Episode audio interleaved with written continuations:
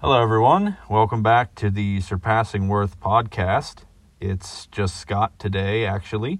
Uh, Jordan is currently out in Minneapolis, Minnesota. He was asked to uh, teach English uh, for a group of uh, Afghan refugees that are in the area there. He is currently with uh, an Anabaptist organization. Uh, the name of the the organization slips my mind, but uh, yeah, that's where he is at. So it's just me today, and uh, we are currently going through a a series on uh, who Jesus is. Uh, last episode we discussed.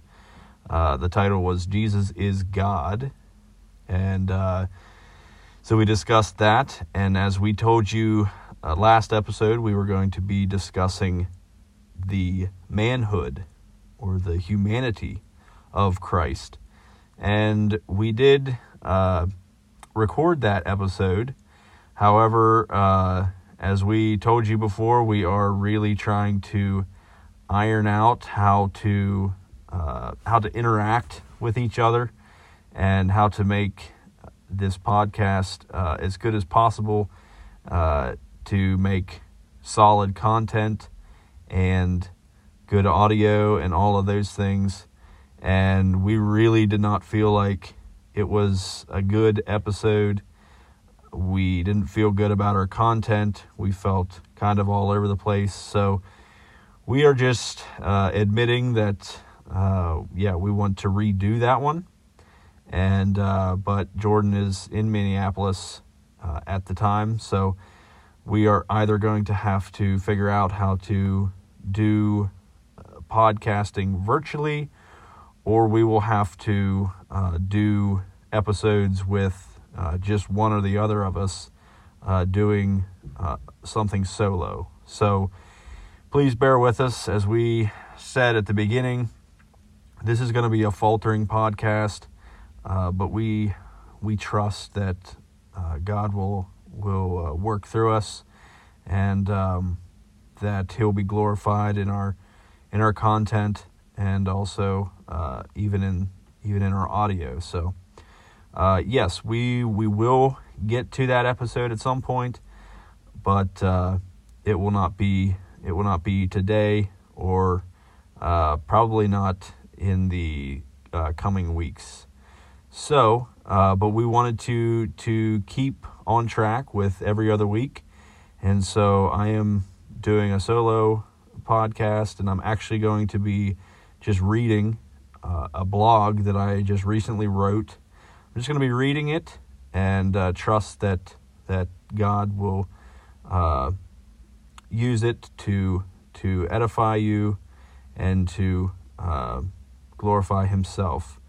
The title of the blog that I wrote is Satan's Dynamic Tool and then in quotations, God is not good or all satisfying. So, a better way to say it would be uh, Satan's dynamic tool is to convince us that God is not good or all satisfying. So, I'm going to be reading that uh, now, and I hope it blesses you. In the Garden of Eden, we find a perfect setting God's created world has garnered God's own stamp of approval. God saw that it was good. I can only imagine the chorus of the birds glorifying their Creator, the fish that swam to the glory of their Creator, even the water that flowed where He commanded. All of, the, all of these soulless creatures were satisfied in their Creator and as a result, also satisfied in how he created them to glorify him. The pinnacle of the glorious painting of Eden was the complete satisfaction of the creatures that God made in his image. The satisfaction in the Creator was at a complete level.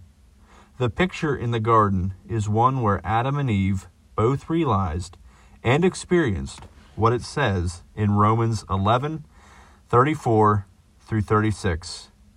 And I quote from that from those verses.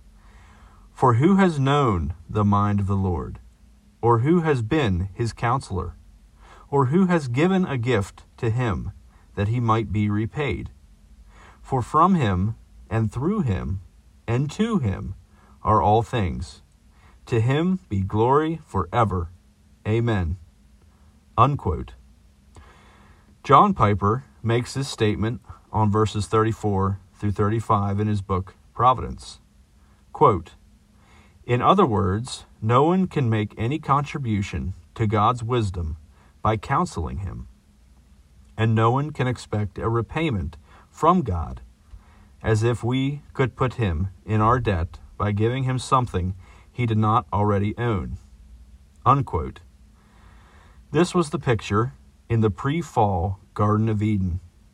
All of God's creatures ascribing to him all glory and all sufficiency.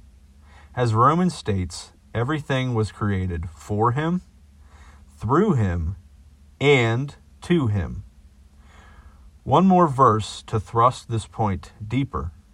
Acts 17:25, quote, "And he is not served by human hands, as if he needed anything.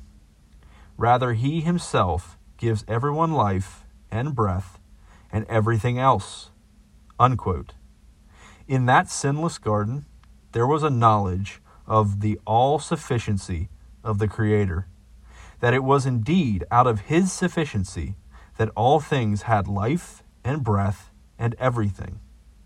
The knowledge of a Creator who is completely satisfied in Himself should lead His creatures into complete satisfaction in Him.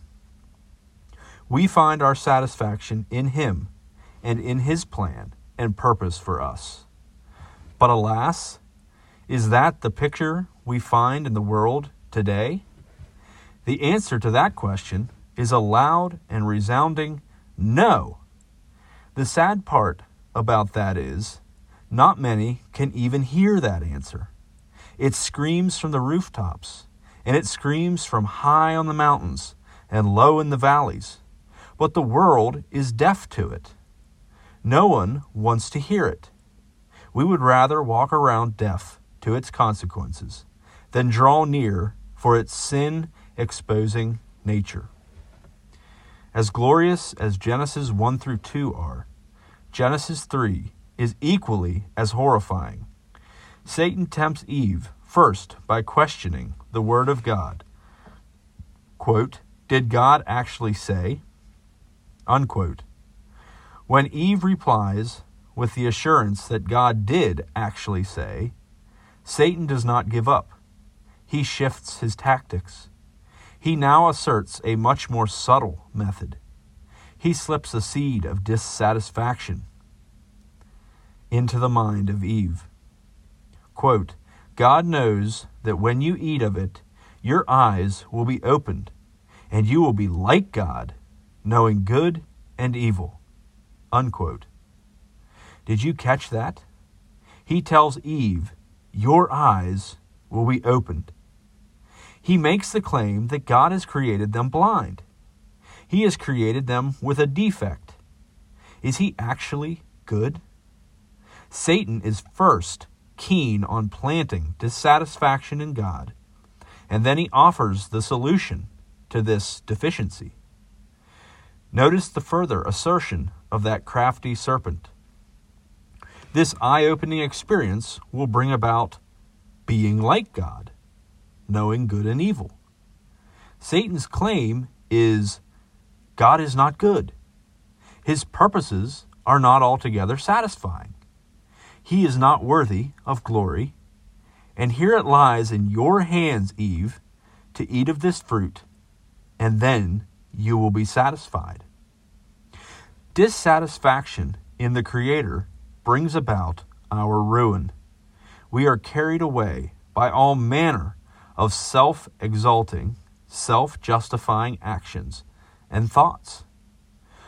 Look at what their eyes being opened led to. It led to running and hiding from God, separation from God, and being cast out of the garden. Dissatisfaction in God and His purpose for us, in parentheses, to image forth Him to the world. This leads us to find it in other places. This is where the answer to the question posed earlier is heard to be exceedingly loud. All throughout the earth, there is a striving after wealth, sex, power, and man made glory. The businessman goes about his day making deals and acquiring money to stack up for himself. And why? He will lose it all in the day of judgment. Ecclesiastes 5:10 quote, He who loves money will not be satisfied with money, nor he who loves wealth with his income. This is also vanity. Unquote. What a mess our dissatisfaction with the Creator has made for us. It has sent us to things like the love of money, which Ecclesiastes tells us will not satisfy. Jeremiah 2:13 tells us that there was two evils that Israel committed. Quote, they had forsaken him, the fountain of living water. Number two, quote, they hewed out cisterns for themselves, broken cisterns that cannot hold water. Unquote. There was an abandonment of the all satisfying, all sufficient fountain of living water, and also a setting up of man made devices in an effort to bring satisfaction. However, we find our ruin in our own creations. They are broken cisterns, they hold no water. All of this points to the fact that the all sufficiency of God and our satisfaction are not at odds with each other. The glaring testimony of that tree of knowledge of good and evil is that the commands of God are the basis for our joy and satisfaction, and that our desire to find satisfaction outside of His commands leads to our ruin. Read Psalm 119, and you will see the joy that the psalmist has in the commands of God. God's command that says not to lust after a woman is not contrary to our joy and satisfaction. It's the foundation for it. God's command to not have any other gods, like sex, money, entertainment, and sports, before Him is not contrary to our satisfaction. It is the basis for it. He is our satisfaction. Satan would have us believe that God is at odds with our satisfaction. But this is a lie from the pit of hell. Satisfaction is only found in God. All else is a broken cistern that holds no water. The end.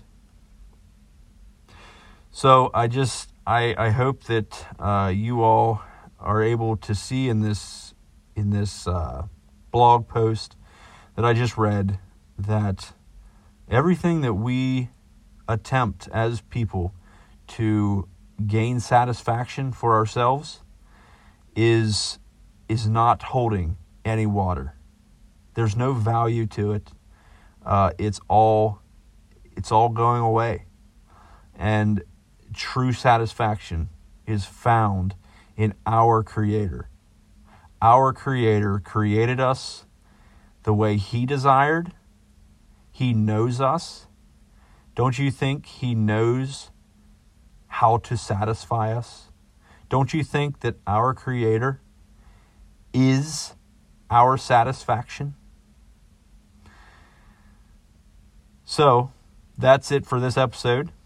And uh, I do not know exactly what uh, the next episode will look like, but uh, we trust that uh, we will have something in two weeks for you. And uh, I do not know whether it will be uh, Jordan by himself or me by myself or us trying out some form of Zoom call or something along that line, but we trust that you will be be blessed in the next uh, two weeks. See you later.